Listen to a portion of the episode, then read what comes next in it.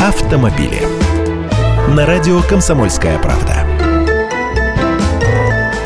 Здравствуйте. Я уже говорил, что тюнингованные машины оказались этим летом под пристальным вниманием гаишников. За все изменения в конструкцию выписывают штраф 500 рублей, требуют устранения, а при отказе вернуть машину в исходное положение грозятся прекратить ее регистрацию до момента устранения доработок. Больнее всего это ударило по владельцам внедорожников. Это они чаще ездят с лифтованной подвеской, шноркелями для езды по броду, лебедкой, кенгурином и так далее. Пройденный техосмотр и наличие полиса ОСАГО гаишников не колышет. Самое печальное, что они поступают в полном соответствии с буквой закона.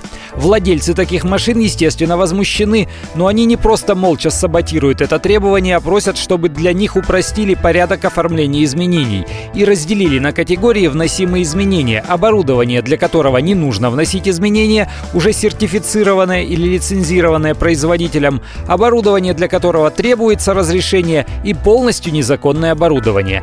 На сайте Российской общественной инициативы уже открылся сбор подписей под требованием упростить правила переоборудования машин. 5000 голосов я уже увидел, а надо 100 тысяч, чтобы на эту инициативу обратили внимание в органах власти на федеральном уровне. Я Андрей Гречанников, ты эксперт «Комсомольской правды». С удовольствием общаюсь с вами в программе «Русские машины» ежедневно по будням в 13.00 по московскому времени. Автомобили.